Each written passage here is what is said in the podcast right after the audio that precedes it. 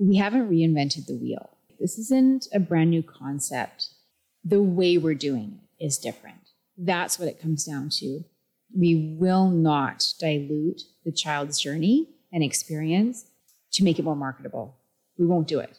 We're going to stay true to our standards. We're going to stay really strong in what we believe. And we're going to change the world with these children. A good kitchen produces good food, but a great kitchen brings people together. Welcome to Meet Me in the Kitchen, a podcast inspired by Little Kitchen Academy, exploring the key ingredients to a meaningful life and how they are changing lives from scratch. Here's my dad and your host, Scott Rintoul. That is my daughter Abigail, and hearing her introduce me, it fills me with pride. It makes me smile, and it also sets the perfect tone for the first episode of Meet Me in the Kitchen. Because the joy and empowerment you hear in Abby's voice are very reflective of what Little Kitchen Academy is all about. Little Kitchen Academy is a Montessori inspired cooking academy for children that is rapidly expanding across North America and beyond. Now, it's tough to figure out where you're going without knowing how you got here in the first place. So, who better to explain the path to the present than the co founders themselves? Little Kitchen Academy is the brainchild of Felicity and Brian Curin, who also happen to be my in laws. So, grab a seat at our table as we kick off this podcast, family style.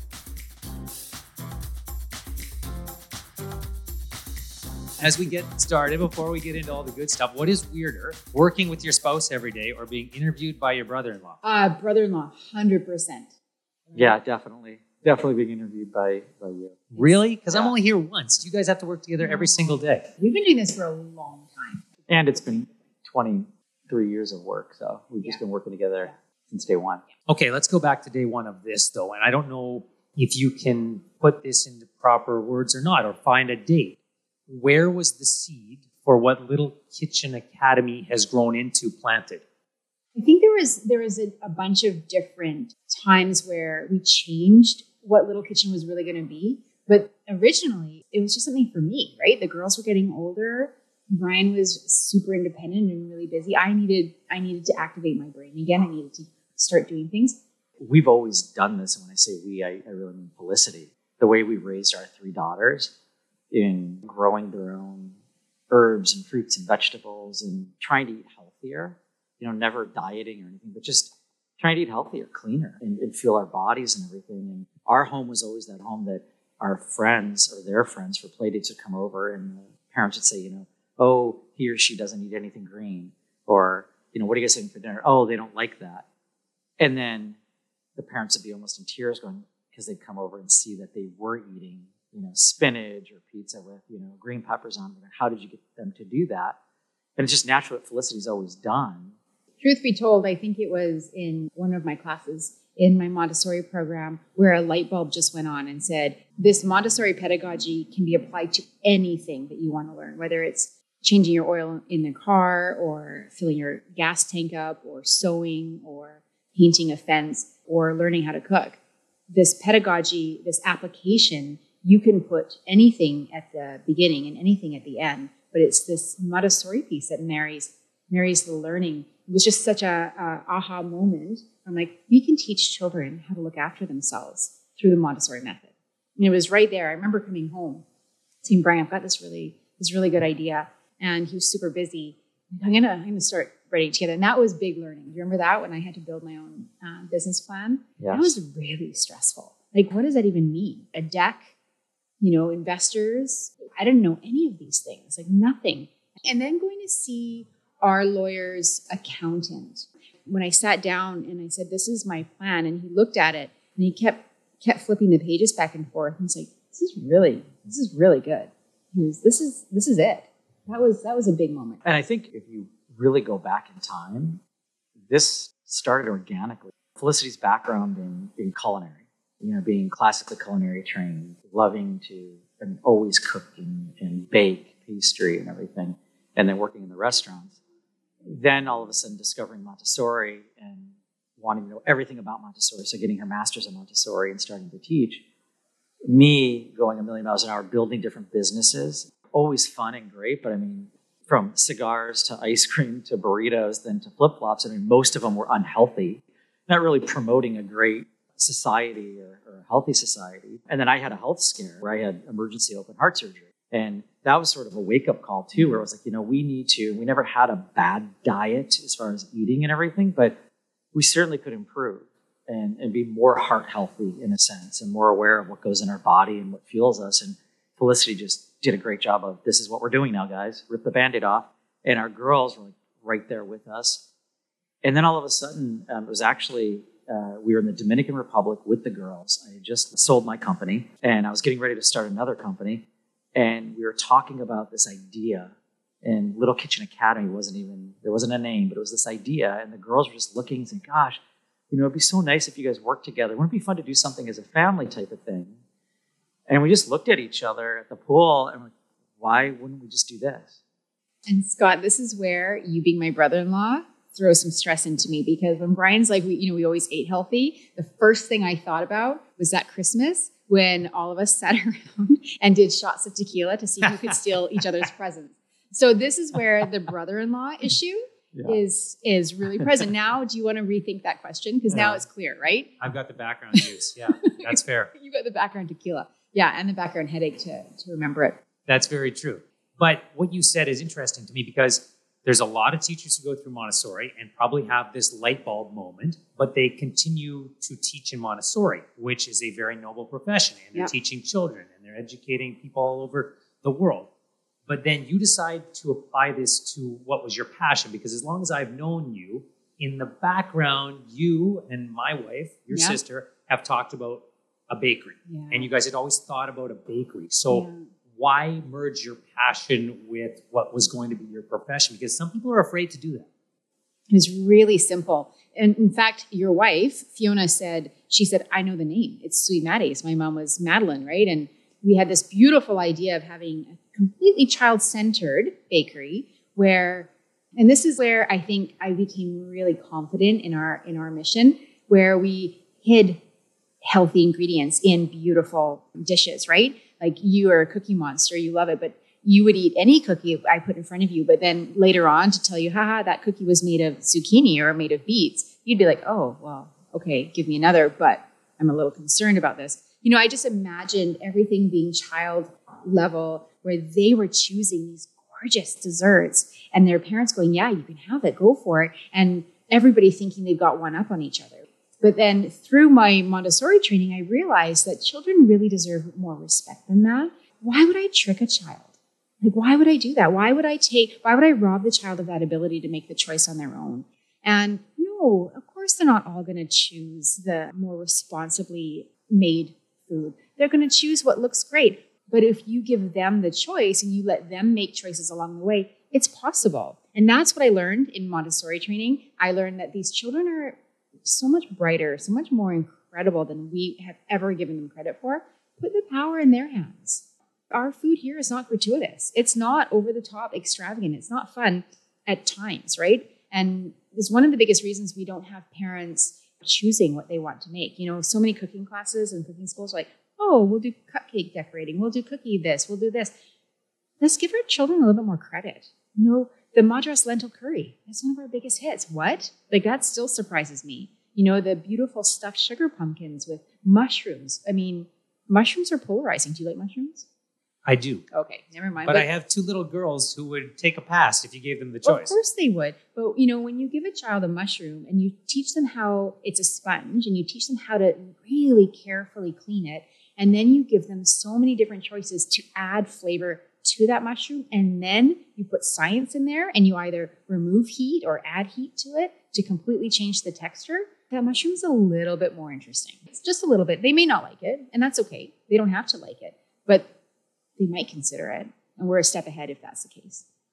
This started, as you guys both said, from a place of family. Not only, obviously, yeah. are you guys husband and wife, but your daughters. And that was mm-hmm. very important to you to have them involved. Yeah. I'm wondering how Little Kitchen Academy has influenced the young women you've watched them grow into. Mm-hmm. I think it's had a huge impact. You know, what a cool opportunity for our three girls who have watched me build businesses, right? We've moved, and Felicity's been there, you know, the whole way. But now all of a sudden, for them to see their mom as more than just a mom, and not that that's not enough, but like to see her empowered and making such an impact on these families and these children. And we've seen it because they're going, oh my gosh, this is what we've been doing all our life, and now we're mm-hmm. helping other people, you know, experience that same thing. And then they all decide, you know, can we work there as instructors? And they came in and they work as instructors and they all have their specialties and it's been really amazing and you know at the end of the day it's very very empowering to see as you know household full of women as we both have and just owning it you know being their own bosses and, and being so independent and actually being aware of it too you know they're not blind to it they don't take advantage of it or or anything like they actually are very aware of it and very grateful there's different angles. Like if I look at them as three women about to embark in the world, they've seen that opening a business is is hard. They've seen their mom on the floor in their in her bedroom crying, right? They've seen fights between mom and dad because we can't figure out how to do this and the, the pressure and the stress. But they've seen, just like Brian said, taking what you're passionate in and what you really believe in and no holds barred, just go for it and strive for your dreams. They've seen this. But then there's the other side that we we don't really think about that often is our children get to impact other children. They see a child connect and attach with them, learn something new, and go, yeah, you know what? I will try. And they see that difference that they are making within three hours. That is that is huge. And that maybe is where it started in Little Kitchen Academy. And for those who obviously can't see and are just listening, we're sitting at the community table that is present in every Little Kitchen Academy. And so for them to be instructors here and to work hand in hand with students, that's one thing. But I can already tell it's expanded beyond that. You have two daughters who are off on their university paths right now, and they're influencing their own peer groups by a result of this. Bronwyn, Bronwyn does Thursday uh, breakfasts, international breakfasts. She drives me crazy because she she texts us every five seconds with pictures. But in her house, it's become the place to come for really delicious food. And she's even had friends saying, Could you teach me how to do this? One of her roommates is just a doll. She takes care of herself, right? She looks after herself. She calls herself a gym rat and works out. So she knows how to fuel her body. Didn't know you could make salad dressing from scratch. Didn't know. And I remember Bronwyn calling, Mom, you're not going to believe this. right? And I said, I showed her how to do it. That's at 19, right? And they're affecting children from three and they're affecting their friends. We have some of our instructors who have gone off to university that only work seasonally.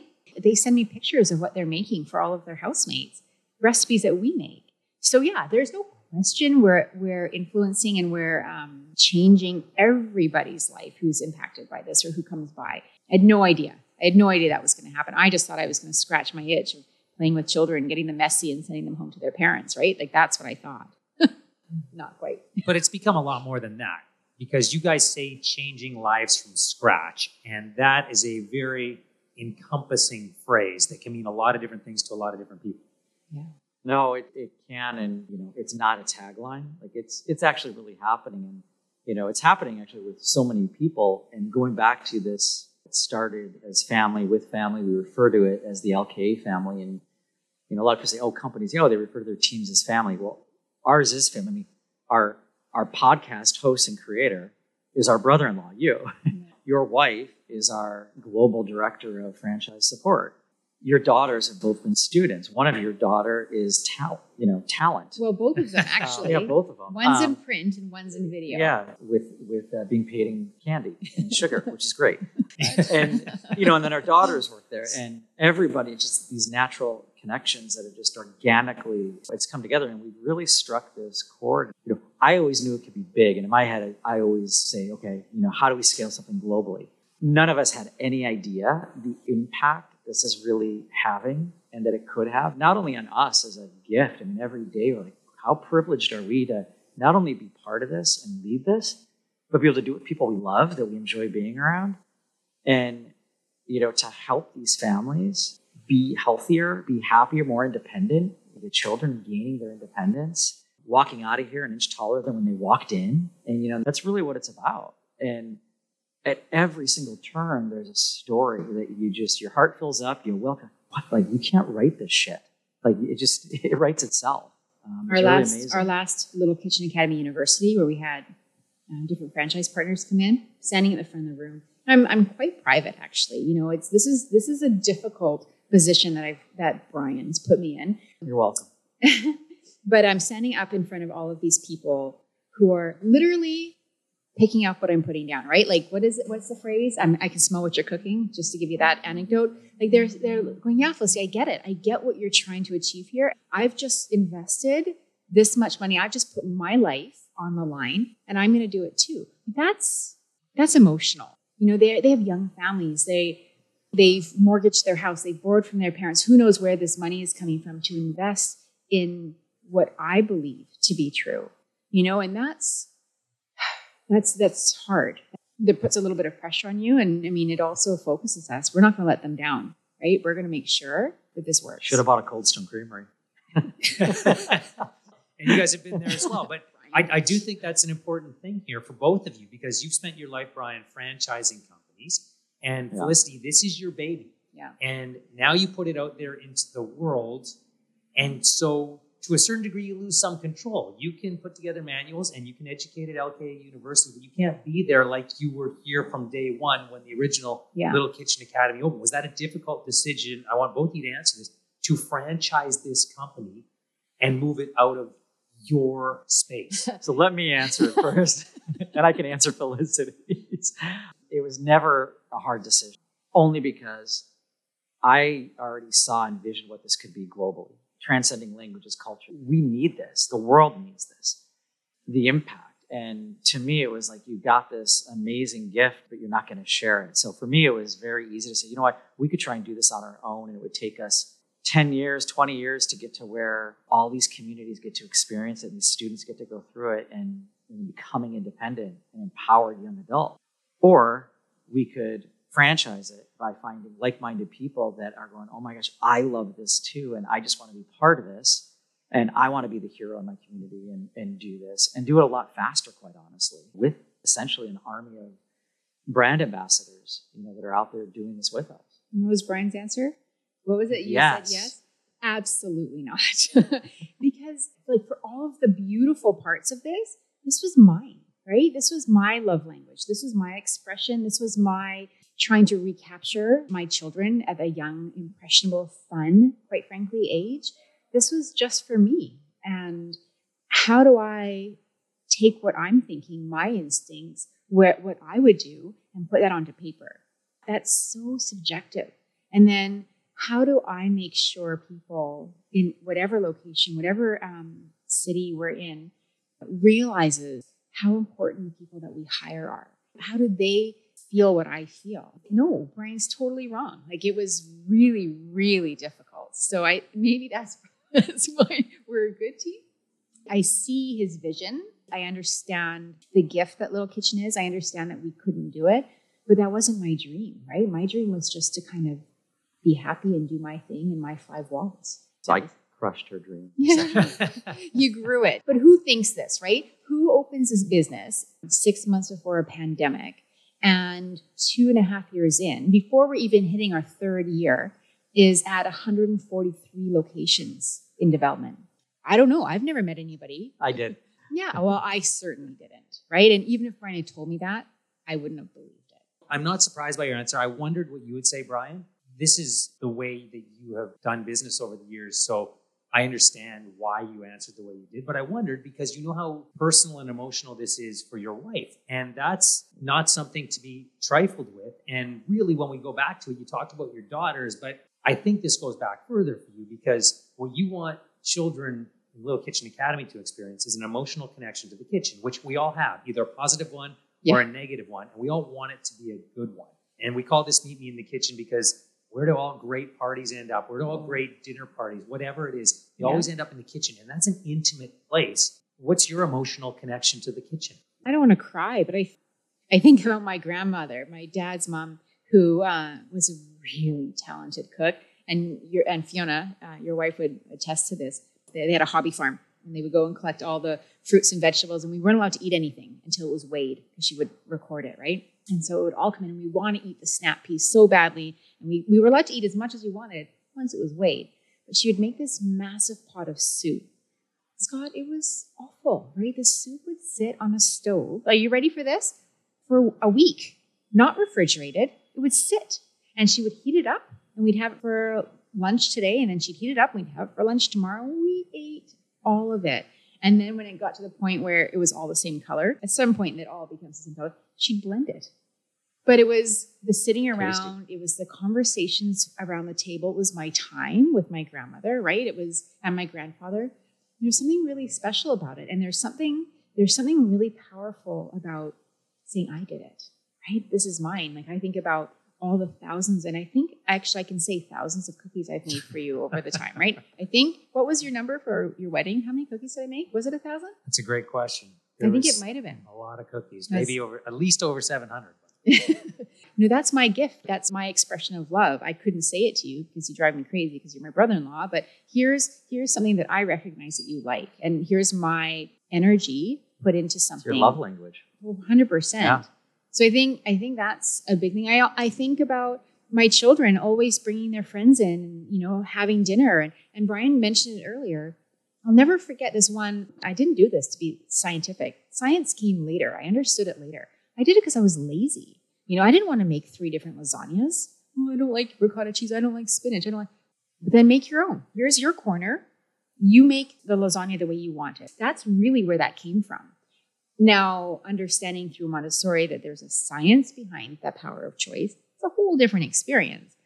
But this was completely because I was just annoyed that I would have to make all these different lasagnas.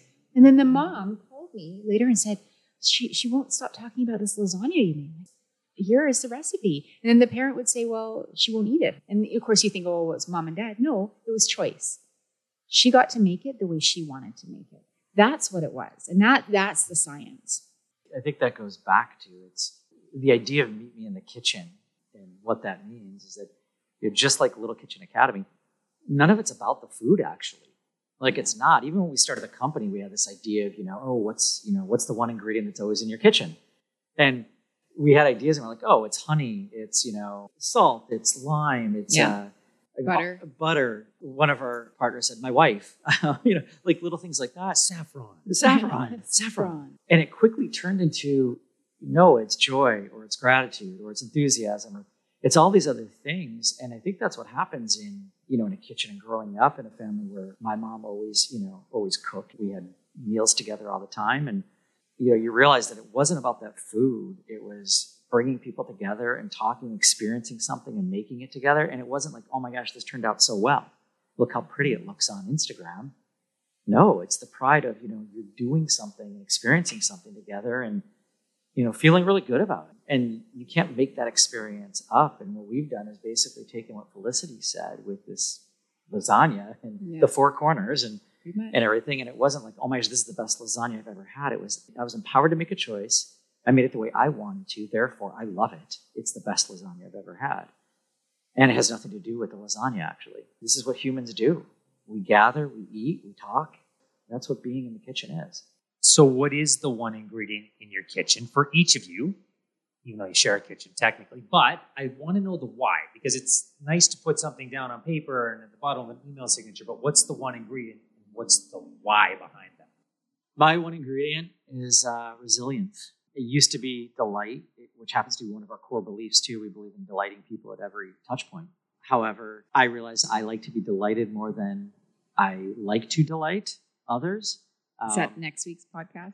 I also I know where this is going. All I also, I also have been told I may not be the most delightful person to be around. So as much as I thought it was good, I, I switched it to resilience because that is the epitome of, I think, me and, and, not only personally, but when I look at Little Kitchen and when we launched and what we were up against and then everything we deal with and navigate through and resilience is what it takes. And it's the one ingredient that's in my kitchen now. It's on the wall. Independence is the one ingredient that's always in our kitchen. That's always in my kitchen too. It's what this is built on, but it actually comes back to when I was little and I don't know if my dad did it on purpose, but I think he trained me so beautifully. The game in the house was I would love to bake. I love baking, never seemed to master brownies for whatever reason. And my dad would come into the house, and the game was for him to guess what I made based on what mess was left in the kitchen. So I would have to make sure everything was spotless and cleaned up. And he would have to go, like, that's brilliant, right? And everything was spotless. But I spent that time all by myself trying to figure this out, substituting baking soda and baking powder, making my mistakes, but doing it on my own. That's that's my memory and that's my that's where my ingredient comes from. Well, and through that vision, it probably feels, or maybe it doesn't, maybe this is just a bigger concept that you're in every single one of these, even though you're physically not at them. And I wonder for you if that came from the place where your mom's in your kitchen, because Yeah. that's a pretty powerful thing that I know Yeah. you shared with her. Yeah. Probably the hardest part of my job now is not being able to be in here, you know, and, and I miss that. I miss it dreadfully. You know, I think back to being in the kitchen with my mom and dad and, and having that time, and my mom, you know, wanted everything very particularly, right? Fiona will tell you that. She wanted, she our fingers dirty. She didn't want any mess. It had to be flawless. And I mean, there, it was, again, it wasn't like Brian said about the food, it was about that time.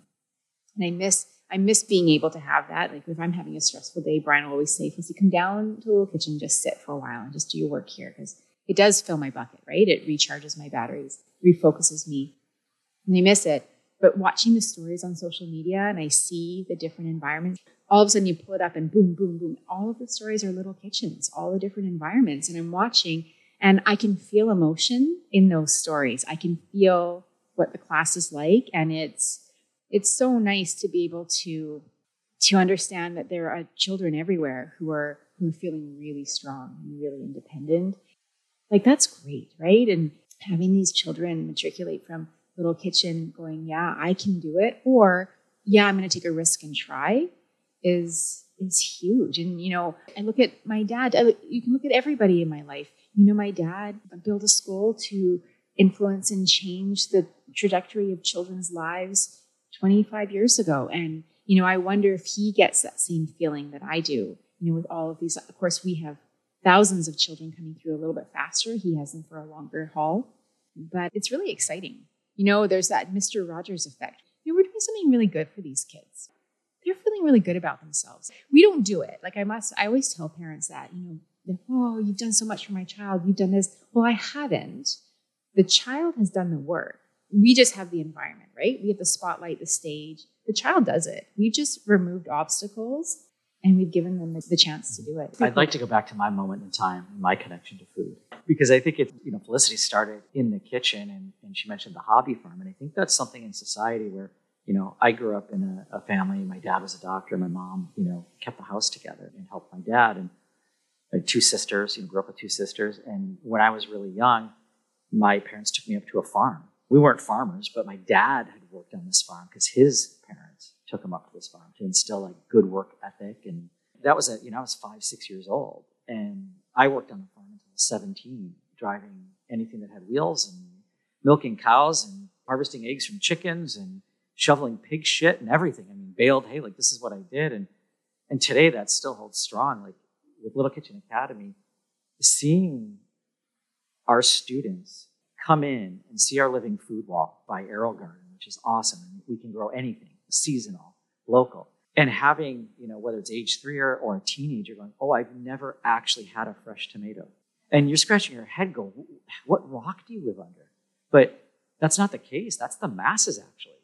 We've just been living a certain way, and we're thinking, well, it doesn't, this is just natural. With Felicity, this is just who she is. This is just what she does. We've just put it in this beautiful, mindful environment and opened it up to the public saying, okay, come on in now and experience it with our amazing instructors that go, okay, we're going to empower you to now do this, but to see them pick a fresh tomato or taste basil or smell lavender or you know the best is the gateway herb, which is uh, which is to anything green, which is stevia because it tastes like sugar. But seeing them do that and and saying, I've never had a carrot in my life, and like, how do you go through your life and never have a carrot? But this is actually what's happening. What a rewarding, amazing, mind blowing thing for us to do, which is so simplistic mm-hmm. but allow them just to experience this and you know that idea then of you know, changing lives from scratch. What does that mean? It's like we're changing our own lives from scratch. Being able to be a part of it too. I'm a better person. And you talked about the light bulb going on for you at Montessori. When you were here on a daily basis, you were watching that light bulb go on for these children. When you have a tough day, because we all have them, no matter mm-hmm. what you do, as uplifting as this is, they're still really tough days. Do you ever come down during a class? Do you ever come and walk around just a little bit and watch the light bulb go on? Uh, all the time. How many examples can I give you? We had a child in maybe two weeks ago. We were in here just doing a little tour, and the child had never been in. It was his first class, and he caught my or I caught his attention. It doesn't usually happen. Like when the children are so focused, um, we can walk around and it's unusual for them to look up at you. And I always tell Brian, what do I tell you when you walk in? Don't make eye contact, right? Don't don't make eye contact with You don't break their att- concentration. Not allowed. But um, this one child had caught their their attention and calls me over. He's waving me down, and so I walk over to a station very quietly, and he's got three containers, and he's like, "Put your hand in." So he's got my finger. He's asked me to put my finger into all of them. Just cold, warm, hot. This child was in the three to five year old class, out of nowhere. Now I don't know if you would find that amazing. I that blew my mind. How does a child know how to refine his sense of touch and recognize those different attributes to that water and to put them in that order and to know the words? Like really truly it's water. It's wet. Maybe they know that. Maybe it's i don't ouch. Maybe it's not you know? But he was able and he had them lined up. And he wanted me to see this and i was it floored me. So i went out and i talked to his dad after does he go to montessori school? This child is remarkable quite frankly. Like this is a really unbelievable experience for that for me to see. So that was a massive light bulb right there. You had a child. You can see we've changed a little bit of the design now because for our youngest students to reach that tap in the back of their own sink is really is too far right? There's tippy toeing. We had one child pull out the red spoon and there's a hole at the top. Reach like match the hole in the spoon to the spigot on the faucet and turn it on that's brilliance that's problem solving that's thinking through that child's to be an engineer there's no question that child should be that if the child's not an engineer in building my house, he can um, he can uh, repair my heart, right? Because that's meticulous thinking. and nine times out of ten in a home, and, and we're guilty of this too as parents, as I'm sure you are. Oh, I'll just do that for you. Or, oh no, that's too hot. Or, oh, you won't like that, it's too spicy. And it's like, well, how do you know they won't like that? You're basically forming their opinion for them without them actually experiencing it for themselves and empowering them to go, no, I actually really do like that. Or, ooh, yeah, you're right, I don't like that. The other, you've seen your children stand in chef's position, right? I I just saw. Do you see Brian sit up when I said it? I've been trained very well. The children stand in chef's position is beautiful, right? We say it very gently when we need to recapture their attention or when we're focused on something safe. And the children stand really tall and they put their hands behind their backs and they focus on the lead instructor. We didn't actually present that to the students as a lesson we first opened. That was actually for our instructors. And that was for our instructors because I wanted them to have one second or two of a barrier to not step in and do the work for the child, right? Because that we do, we want to help, we want to do this for them, and so I wanted that one quick barrier just to just to stop and let the child do it. And the children, what did they do? They started to mimic, and so it actually went from our lesson for our instructors, and that was another light bulb. The children changed us. The children changed this. They want to do this. They want to be just like you. They want to be just like mom and dad or whatever, grandma, grandpa, whoever's in the kitchen contributing to their environment. It was, yeah, I mean, do you want me to continue? There are so many light bulb moments that never cease to amaze me. Brian said, the carrot. We live in an affluent area, very well educated. Children don't want for much in this specific area that we're in right here. I had a dad up against the window, smeared his face up against the window. It was a 9, 10, 11, 12 year old class. So I'm not sure what age his daughter was, but she was in that range. And of course, I was being cheeky. I went to open the door. I said, like, "You're gonna have to wash my windows, buddy. You've got this face smear." He's like, and he looked at me. He's like, "I've never seen my child eat a carrot." Scott, she was between nine and twelve. It's fascinating, right? And not only did she eat it, it was we were making a carrot cake. Who doesn't love a carrot cake? But she made, and she went home and she made it apparently two or three times that week because she was able to do it. And all of a sudden, carrots aren't scary anymore, right? They're not foreign. They're part of the fridge. They're easy for me to eat. I know how to make them delicious to me. It was really big time, right? That's that's another light bulb. Yeah, because it doesn't matter what type of resources you have. You can't buy discovery. You can't buy imagination. You can't buy unfiltered joy. And when you see Mm. those moments, a parent who could give his or her children whatever they wanted material wise in the world says, Yes, that that's what I want. Yeah. Oh, you make me cry. That's so true, right? I'll never forget it. I'll never forget that moment. I'll, there another moment. I'll never forget that we had a parent in. There was a child in the six, seven, eight year old class, and we had made um, breakfast burritos. It might have been actually when Abby was in. It was right at the beginning. The mom pulled me outside later in the week and said, "You know, our family's been going through a lot right now. I've decided to go back to work, and I was working at night, and I was trying to get all the children ready, the family ready, and I'm like, oh, what are we going to make for dinner?" And my daughter said, "I can make breakfast burritos." She's contributing. She's helping her mom, and the mom was just so floored. And I'm just like, oh, I, I, I'm, I'm so grateful for the for the recognition. I'm so grateful for the story, but I sure hope you celebrated that child, right? Like, wow, to recognize I can help mom now. It's it's pretty nice.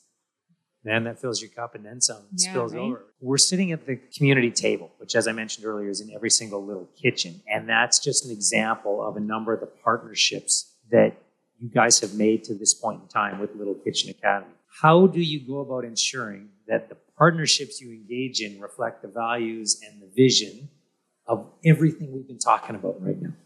It's really choosing the right people. Yeah. Good people attract good people, and then we do great things together. And as soon as Felicity started talking about it, and we really got serious, I knew, okay, this is something that could be global. This has an impact. Like, you know, we don't even know how big it can be, quite honestly. I had shared that with with one of our partners, Praveen Varshney, and who's really heavy into sustainable investments and leave the world a better place than, than when you entered mentality. And we were just catching up one day over a glass of wine. I said, you know, I are talking about this. And within 15 minutes of walking through what this could be, like picture this, he's like, dude, I'm in. How much money do you need? I want to be part of this. I want to be a co-founder. I want to be a director. I want to be on the board. Like whatever it is, I'm with you. And I was like, okay, you know, great. And then I had a conversation with a really dear friend of mine, David Kahn, who's the CEO of Birkenstock. And Birkenstock is, you know, that small little footwear company out there. Just the tiny one. Yeah, you know, mm-hmm. five billion plus, Yeah. you know, 200, 300 year history. You know, we had built our previous businesses together, and I'd shared the idea of Little Kitchen Academy, and he was like, "Oh my gosh, this checks every box." I mean, children, health, wellness, nutrition, education, Montessori, like all of it. We want to be a part of this. I want to be a part of this. I'm like, "We Birkenstock," and he's like, "Yeah." He's like, "We make the, the world's premium chef shoes." And I did not know that, as most don't. And it was like, yes. And that's how every partnership has just happened. And it's because the people running these companies are being part of it. The synergies between our core beliefs and our, our why, like purpose driven of why we do these things, are really all there. And when you look around a Little Kitchen Academy and, and you see these things, I always said it's the easiest and hardest thing to market in the world because to the masses, it's like, oh, it's cute little cooking school. And it's like, it's anything but a cute little cooking school. But it only takes a few minutes for a parent, a child, or anybody to say, oh my gosh, there is way more to this. And this is practical life skills at its best. And that idea of being the key ingredient for an independent child, which is what we all want as parents. We just want our children to be just be independent, right? Be your own. And for us to be in the position to do it is amazing. And when you again look at these partners that have, you know, said, I want to be in on this with you, it's not about the cooking, it's about the sustainability, circular economy. Mhm. It's where would these chopsticks, 33,000 plus chopsticks in our community table that the students gather around and share a meal together and talk about life, socially engage and interact, where would those chopsticks be if they weren't on the table? And our students, even our three to five year olds, go in a landfill, garbage. Like they they connect with that. The chairs they sit in made of, you know, hundred plus plastic pop bottles from Emeco, and you're sitting in this and going, is this real? And I think it's just when we say we struck a chord, like we struck a chord, a deep, deep chord, not only with the families we're impacting, the instructors and, and the team, but these global brand partners that we didn't even have one open. And they're like, we are your global partner. We're going to go with you around the world. I'm not surprised that there are a lot of people who went, oh, yeah, I want to be a part of that. But some people do that. If you're taking a journey, to use the analogy you guys talk about, well, I'll help fund your journey. But you guys are saying you need to go on the journey with us. You Yeah. need to be a part of walking down the road with Yeah. us. And if you're not invested in that, then thank you very much. And I appreciate that you can see where this is going, but you're not for us. And, and 100% Scott, you're right. And every one of these global brand partners that we have, which who, who does that out of the gate? You know, who has that? And as a franchise partner, who has the ability to like, wait, Birkenstock? Birkenstock, like the number one footwear brand in the world for years running? Like, you got to be kidding me. You know, Iron Chef Cat Cora, you know, AeroGarden, like Scott's Miracle-Gro, another $5 billion company publicly traded. Like, and they're just going, yes, I want to be part of this journey. This impact is important because this is part of our initiative. And, and we just want to be there with you guys and help enhance and support and grow this with you. And I think what's really great though is that every one of them started with there's nothing superficial. It was a deeper relationship. And David Kahn, besides the fact that we, you know, I say we, we kind of share the same brain and how we build brands and companies and what's important about authenticity. We have the same passion and love for Karate Kid. And Felix, here's this German woodworker who comes up with this idea of a, the journey of this one little chopstick that's going to change the world. And I always refer to him, even though he's German and not Swedish, he's like a walking IKEA commercial. And he he learned how to to really speak English through watching How I Met Your Mother over and over again. over and over again. Like, and That's it's like these are the stories, and these people. We just go, oh my god, I I just want to. You're part of our family. Like, we just need to be around these people because they're so interesting, and there's so many things that drive them, and entertaining and joyful to be around, and the enrichment they bring to what we do, and vice versa. You know, the same with us for for these partnerships. Well, and I, I mean it when I say it. I'm not just playing on the analogy that we've used a number of times. When you invite someone into your home to sit at your table, that's an intimate experience. Yeah. It really is. And it sounds like you guys have that connection with the people that you partner with. We have to. And I think about our instructors as well. You know, these are the best humans on the planet. We have 14 people that work at this location. We have 12, I think, in our LA location. And, you know, with all of our other locations open now, you know, we're looking at probably 200 people that we've got working at Little Kitchen.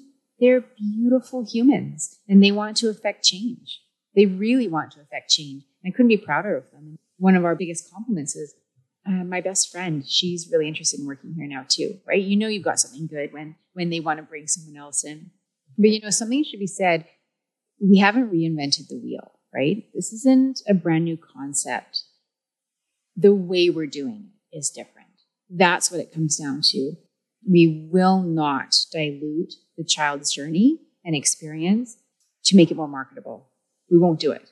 And sometimes I get in trouble for that, for staying really, really firm. But nobody's going to compete with us at that level. I will not dilute the child's experience. They deserve everything we're giving them, and they deserve more than that. Maria Montessori always says, within the child lies the maker of man. Right? If we really understand that, we understand that Abby and Emily, they're like a seed, right? I, I always tell when I'm training staff, you know, you look at a sunflower seed. That sunflower seed has everything it needs to become a sunflower, to be beautiful, beautiful, strong sunflower. All it needs from the outside world is a little bit of soil and a little bit of moisture, which is the environment. So these children come in, they have everything they need to be beautiful humans. We're just giving them a lo- lovely little environment in order to let them grow. And these people that keep joining us understand that. They understand this, this exceptional experience.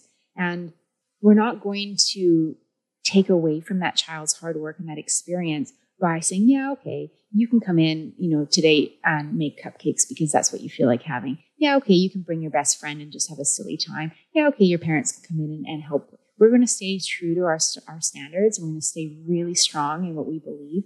And we're going to change the world with these children. I don't know if there's an easy answer to this for either of you, but what are you most proud of to this point? My children being so proud. You know, one of our daughters, Gabby, uh, is is looking at studying special needs education because she has seen the impact. She's so incredible when, when we have exceptional learners in here. She looks at them with more more love than I have. You know, I want to have the love that she has, but it's just so pure. And she goes, they just learn differently. They don't learn slower. They don't learn faster. They they don't have a hard time learning. It's just different. And you know that's and she she now wants to help build that whole program within our company look at bronwyn seeing how she's changing her friends lives you know her her neighbors or her her cohorts or who i don't even know who's coming over to her house but she's changing them and then look at my youngest gwen who will come home and say, "Mom, uh, one of my teachers asked if you can, if, if there's any room for her child in a class, but there's a wait list. What am I supposed to do with that?" I'm like, "Well, what, let me know. I mean, I if it's full, it's full. There's not much we can do about it, but I'll let them know when there is a spot." And she's, "I'm so proud, Mom. It feels so good, you know." And hearing these things, that's that's 100% what I'm most proud of. I thought you were going to go with me.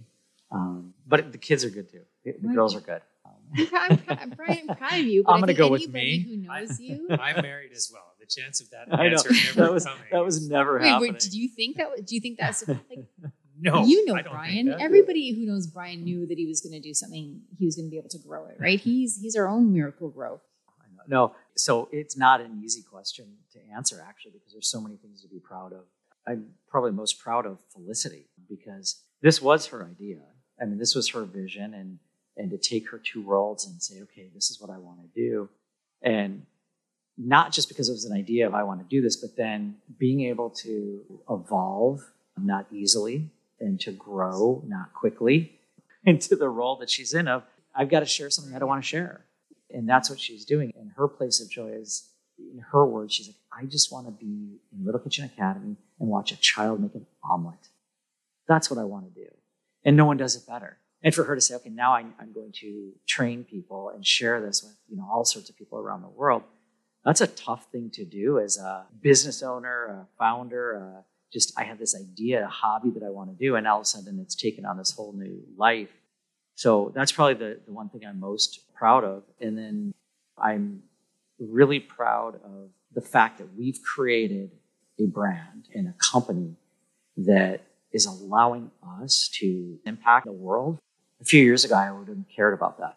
I mean, it wouldn't have even resonated with me. It's, we've always been philanthropic. We're always giving. We're always willing to help. I, you know, I think I have a fairly large heart, but you know, selling flip flops or scooping ice cream or you know, rolling up burritos or whatever, you know, selling luxury jeans, whatever it may have been that we did and scaled globally, you know, proud of it. It was fun and it was exciting, but this is actually changing lives from scratch, you know, going back to it. And I'm most proud that we get to do it with people we love. It's incredible, and the ride is going to be going for a long time. I don't know what this is going to sound like a year from now if we do this again, but there's going to be a lot more stories. Thank well, you both. probably be in a studio, better sound. We're at the um, community table. This is exactly where it should start. You know what? You might be starting a little pod academy for children, and your children might be interviewing us. That might be the yeah. that might be the the future. Well, it might be a better interview if that happens because they're You know- both pretty bright. They and yeah, and they'll ask some great questions, right? They're going to tell you the God's honest truth, right? They're going to tell you absolutely what's going on. I Well, love it. thank you both for having this conversation with me. We talk, we're family, but we don't talk like this. This has been fun. It's nice. This has actually been more enjoyable than I thought. So It's been about what I thought. I knew that was coming. you know, you're, it's been nice, Scott. It's it's hard to talk about these kind of things. Thanks. Meet Me in the Kitchen is curated and produced by Toolkit Content. You can find more information about Little Kitchen Academy, including classes, locations, employment, and franchise opportunities at littlekitchenacademy.com. What's the one ingredient that's always in your kitchen?